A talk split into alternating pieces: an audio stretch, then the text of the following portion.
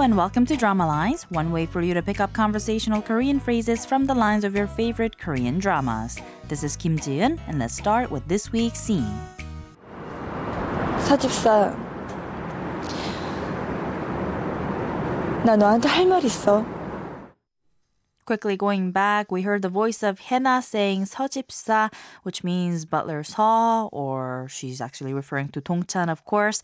She goes on to say 나 너한테 할 말이 있어, which means I have something to tell you. This week's expression is 할 말이 있어, meaning I have something to tell you. Let's listen to the clip again. 서집사, 나 너한테 할 말 있어.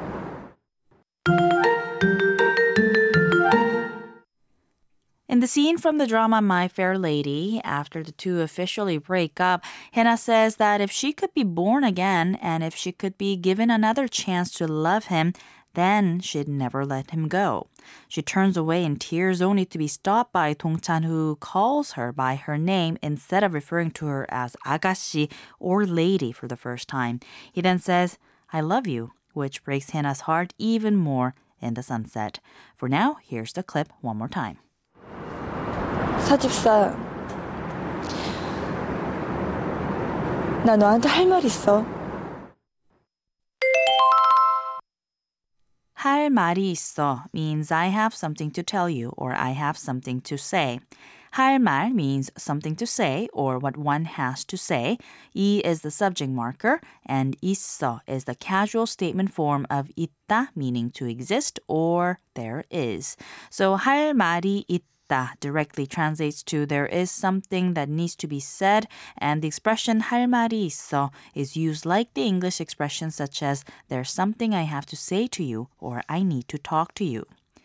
Now the opposite of 할 말이 있어 is 할 말이 없어, meaning I have nothing to say.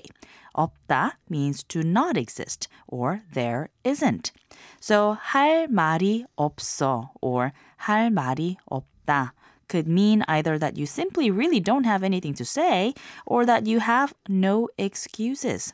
People also say this when they're at a loss of words for whatever reason because it literally means I'm at a loss of words or I'm speechless. Politely, you'd have to say 드릴 말씀이 없어요 or 드릴 말씀이 없습니다.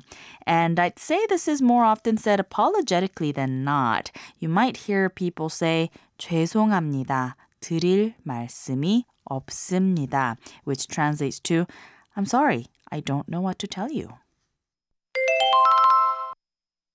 할 말 있어. 할 말 있어. 할 말 있어. We're going to take a look at the expression 할 말이 있어 one more time on the next drama lines, so don't forget to tune in. Bye for now.